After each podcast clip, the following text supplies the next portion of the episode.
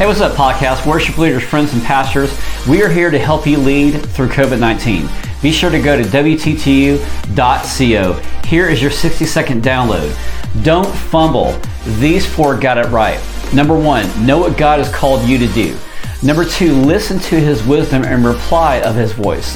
Number three, be faithful in the small that you have. And number four, be grateful for the bigger things to come. As Jesus told us about the parable in Matthew twenty-five twenty-one, His master replied, "Well done, good and faithful servant. You have been faithful in a few things. I will put you in charge of many things."